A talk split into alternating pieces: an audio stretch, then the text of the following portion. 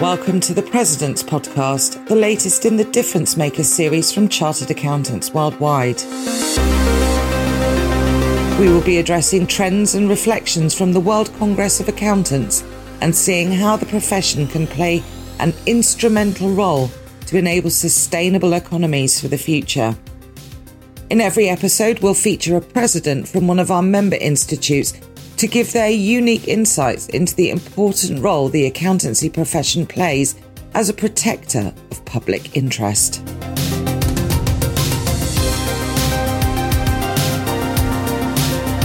Today, I'm joined by Pat O'Neill, President of Chartered Accountants Ireland. Welcome, Pat. Thank you for being here. Thanks, Antje, for having me. How did you become a chartered accountant and eventually president of your institute? Oh, well, uh, a long journey. Uh, the journey started in our second level education system, and I do think that the education system is really important uh, in terms of setting people on their journey.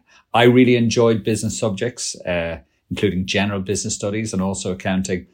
Although the accounting syllabus is outdated now and requires a significant overhaul, um, we and we are working together with our Department of Education here in Ireland to try and shape that.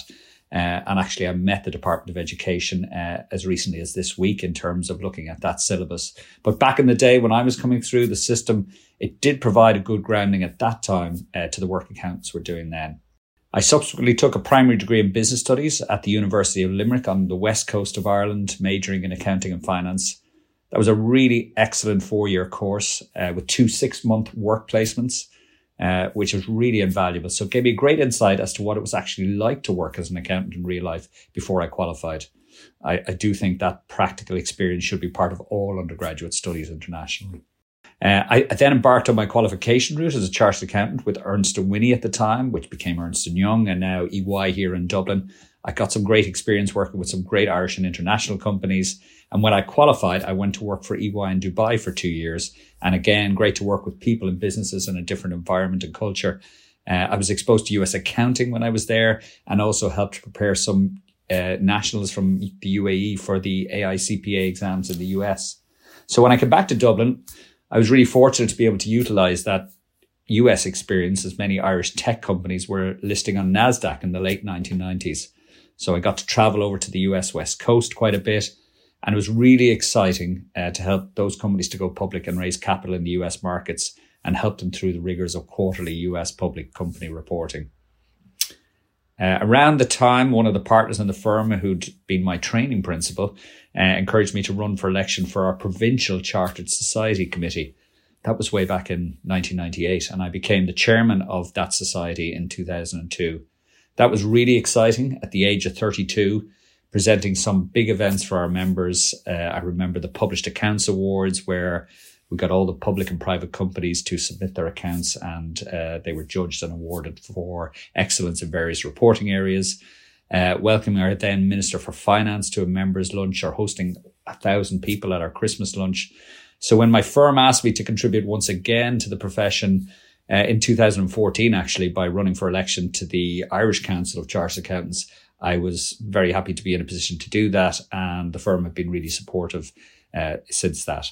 Uh, there's quite a bit of committee work uh, for members along the way. Uh, I served on our Education Lifelong Learning Committee, Ethics and Government, then chaired our Audit Risk and Finance Committee over the years before putting myself forward for the president role. But I, I do find it really rewarding to be able to work on behalf of our members, whether that's been through promoting new advances in what we teach and how we teach those on the qualification route, I was a, a, big proponent of introducing data and analytics and financial services into our syllabus here, or working with advocacy and voice to promote the f- profession, including being very vocal during my own term about reform of the syllabus for accounting in our second level system here. Sounds like you've had a really impressive and very interesting career with um, a huge range of uh, roles and, and also travel. So, turning now um, to the World Congress of Accountants that was held um, in Mumbai last year, uh, which of the eight key themes really resonated most with you and why? I guess from the very start of the uh, Congress, I mean, we had a really uh, great panel discussion uh, around uh, the the role of the accounting profession in sustainability. Uh, I think it was one of the many themes that resonated w- with me. But uh, you know, there was a great panel discussion at the start. I, I personally w- would have to kind of say that that our uh, and managing partner Julie Teigland spoke in that panel uh, on the importance of trust for the accounting profession, and and that was a common theme actually throughout the, the Congress, and maybe we'll be able to return to that during the course of our conversation. But the need for sustainability to be based on that trust, a foundation of ethical behaviour, uh, and the importance for the future of the profession of inspiring young young people who enter the profession, investing in skills and technology. Uh, so, so I think sustainability reporting, you know, was one of those themes during that panel discussion um, that that really encapsulated some of the really key things that are imp- impacting our profession at the moment. But sustainability reporting, as we all know, is the single biggest change to the work of accountants since probably the formalization of accounting standards back in the day. The, the train of sustainability reporting has left the station, and in 18 months, we're going to be entering into the first reporting season, certainly here in Europe, for sustainability. Really important for uh, many accountants in the professions, in in in in the finance functions of uh, some of our larger companies, and also some of the smaller companies, because they're in the value chain for some of the larger companies who have to report uh, on some of these metrics and that they, you know, the larger companies are going to be reaching out to these SMEs to look for information. So it goes right across the piece in the profession for those helping companies to either prepare that information or, or provide assurance on it. And for those working in the investing arena and the public sector, you know, they're going to have to be helping stakeholders to make decisions based on this newly published information. And this is, you know, all at a time, Antje, when we are already seeing capacity constraints in accounting globally. So it's a big challenge, uh, and you know, uh, it's it's front and center right now. So if you think about um, capacity and and so on, you know, what do you believe are the key challenges and the opportunities that are facing the profession, or the profession rather, um, and how can they be taken forward? Do you think it is about making the profession more attractive? Do you think um, it is about highlighting and emphasizing, you know, the role of the chartered accountant as a trusted professional as the nexus of an organization? Yeah. When I when I took on the role of president, Antje, uh, that that attractiveness, the ability to attract and retain uh, talent uh, in the profession, uh, was clearly what I was hearing from you know our members uh, in in profession and in business. So um, you know, going out to meet uh, people in the firms, people in industry, and the supply demand uh, dynamic there just uh, to be able to fulfill that capacity constraint uh, and have enough people uh, in the profession and and you know enough good people I think uh, is really important. Uh, it, it is a challenge for us at the moment. I, I do reflect on the Congress. the Indian House Speaker quite rightly talked about how the accounting industry must be supported by the education system uh, and so I do believe that the education system has a really, really important part to play. I talked earlier about my, my own endeavors with the second level uh, syllabus here in Ireland. Uh, it's outdated. Uh, it's been around since the 1990s. So we're actually technically teaching some stuff that's out of date at the moment. Uh, but also the syllabus doesn't really uh, give the young person who's thinking about entering the profession the right sense of what a modern accountant actually does um, in terms of the, the role they play and the decision making, uh, their involvement now in areas like sustainability, in area areas like data analytics. Uh, so it's it's a really exciting, dynamic profession, uh, and to be able to present that picture to those young people when they're right in the middle of making their career decisions is so important. Um, and and you know the parents are are as much as important in that uh, decision in in many ways as as the as the individual students. So it's really important that we have uh, an education syllabus globally um, that that does promote uh, the the thrust of what an accountant does, and that you know just coming back, you, you mentioned. Uh, the whole trust people. I and I, I again I was struck by Julie Teigland's call to inspire our young people entering the profession Um, you know, uh, we we need to invest in skills and technology, and she highlighted that. Uh, that that's future proofing the profession in some ways, but also making the profession more attractive to our young people, people who are already so literate in skills and technologies that we more established accountants are are grappling with. Uh, if I'm honest. Yeah, and I think uh, you know if we think about um, the future of uh, the profession, you know, there's a lot of chatter about um, the fact that chartered accountancy is losing out to um, technology uh, sectors and so on. And I think perhaps um, there's not enough emphasis put on the fact that the chartered accountancy qualification makes you almost a citizen of the world, doesn't it?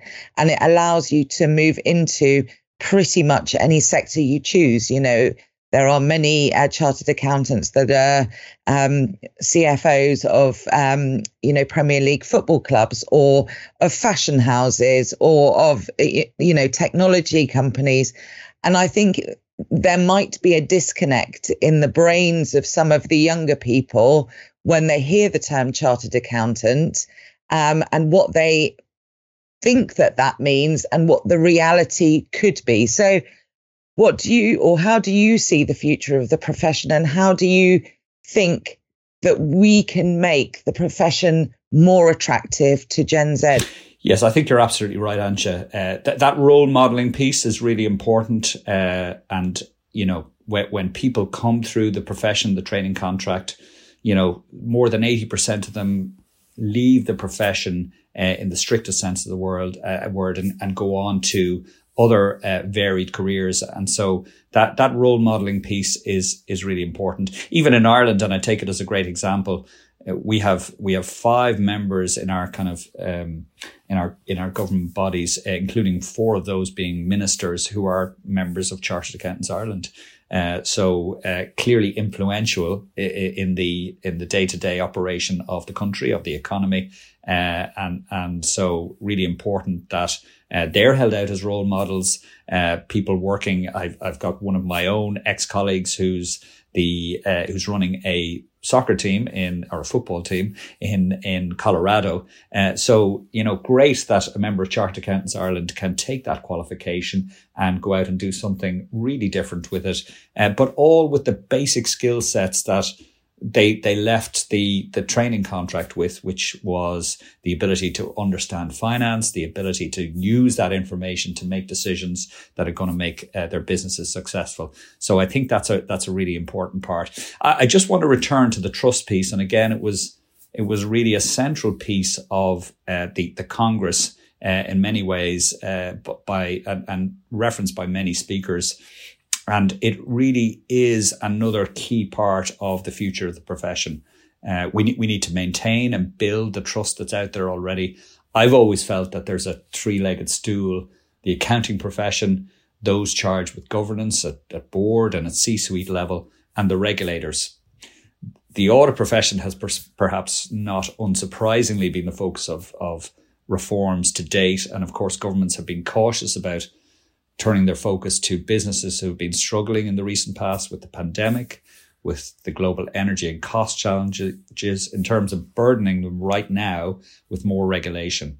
But it's an important part of the dynamic uh, that each of those three parties uh, have an equal uh, say at the table of trust in the functioning of capital markets. And one of the speakers at the Congress talked about the role of, of the accountant in that trust equation, and, and I was particularly struck by it and, and remembered it. Um, he said that we're there to resolve the asymmetry of information that exists between those who, who want to raise money from the bond or equity markets or even bank financing and those who are who are providing that finance. So, you know, in his words, we're such a vital cog in the proper functioning of capital markets, businesses, and the entire economy. And I think you know, you, that that circles back then to the attractiveness of the profession in helping, you know, those who are thinking about a career choice to say you have a really important part to play here uh, in in business and in the entire economy. Um, and so, what what an attractive opportunity that is for a career choice. Yeah, I, I totally agree with you. Um, and actually, what's really interesting is is that World Congress, of course, uh, brings accountants together from all corners of the world. And it really is an opportunity for individuals, I suppose, to feel part of something bigger. Um, what do you think are the benefits of being part of a global professional family like Chartered Accountants Worldwide, for example, and also being able to attend um, an event like World Congress? I think I think the Congress Chartered Accountants worldwide, uh, the the broader family, the community of accountants, they're all intertwined. Uh, Chartered Accountants worldwide provides, I think, a tremendous opportunity to collaborate across international boundaries with some of the challenges facing the profession. And as I said recently in my annual address to our own members, you know, something like the capacity issues in the profession are, are global. They might be more acute in some areas of, the globe, but they're, they're a common theme. And so as I attended the IFAC conference just in advance uh, of uh, WCOA, uh, also in Mumbai, uh, you know, that was front and center possibly for the first time at the very top of the agenda is is that challenge of capacity and attractiveness of the profession. Uh, so so to be able to meet uh, fellow professionals from other jurisdictions to talk about you know not just the challenges but in a really positive way to be able to discuss some of the things that other uh, members of other institute bodies um, have been doing to address some of those challenges uh, is is really good just in, in terms of that knowledge sharing uh, and and grappling with those uh, with those challenges. So you really get to see that when you attend the conf- the, the, the, congress. It gives you the, a great ability to network with your peers, uh, you know, uh, and to build out relationships which would stand you in good stead in terms of picking up the phone to talk about these challenges as we go forward. Oh, that's fantastic. Um, Pat, um, do you have any other reflections from uh, WCOA you'd like to share? I thought the Institute uh, of Chartered Accountants in India did such a fantastic job hosting the conference. What a challenge with so many people from so many nations. Uh, the warmth of their representatives and delegates brought me back to my own time working with Indian colleagues for two years in Dubai. So just really a big thank you on behalf of Chartered Accountants Ireland and, and all of our members who I represent for the insights, the knowledge sharing benefits from from my time at the, at the Congress. Amazing, Pat. Now, before I um, let you go, um, I'd like to um, take you a little off piste, if I may, um, and ask you quite randomly what was the first record you ever bought, and was there a story behind that purchase? Oh, my first record that I ever bought was pro- uh, in terms of the old kind of 45 single was probably Save Me by Queen. Uh, and I'm, I'm not sure there was a particular story behind, behind it. Uh, I hope it wasn't, uh, you know, a portent for Save Me from the accounting uh, profession career. but, but, uh, you know, clearly, you know, Queen were a fantastic rock band at the time. so many, so many fantastic hits. Uh, and that was my first uh, delve, delving into uh, a taste of their music. Pat, listen, thank you so much for your time. It's been absolutely delightful talking to you. Um, and, and, and many thanks. Um, and don't forget, you can listen to the rest of the series either on the Chartered Accountants Worldwide website or wherever you choose to listen to your podcasts. Thank you. Bye bye.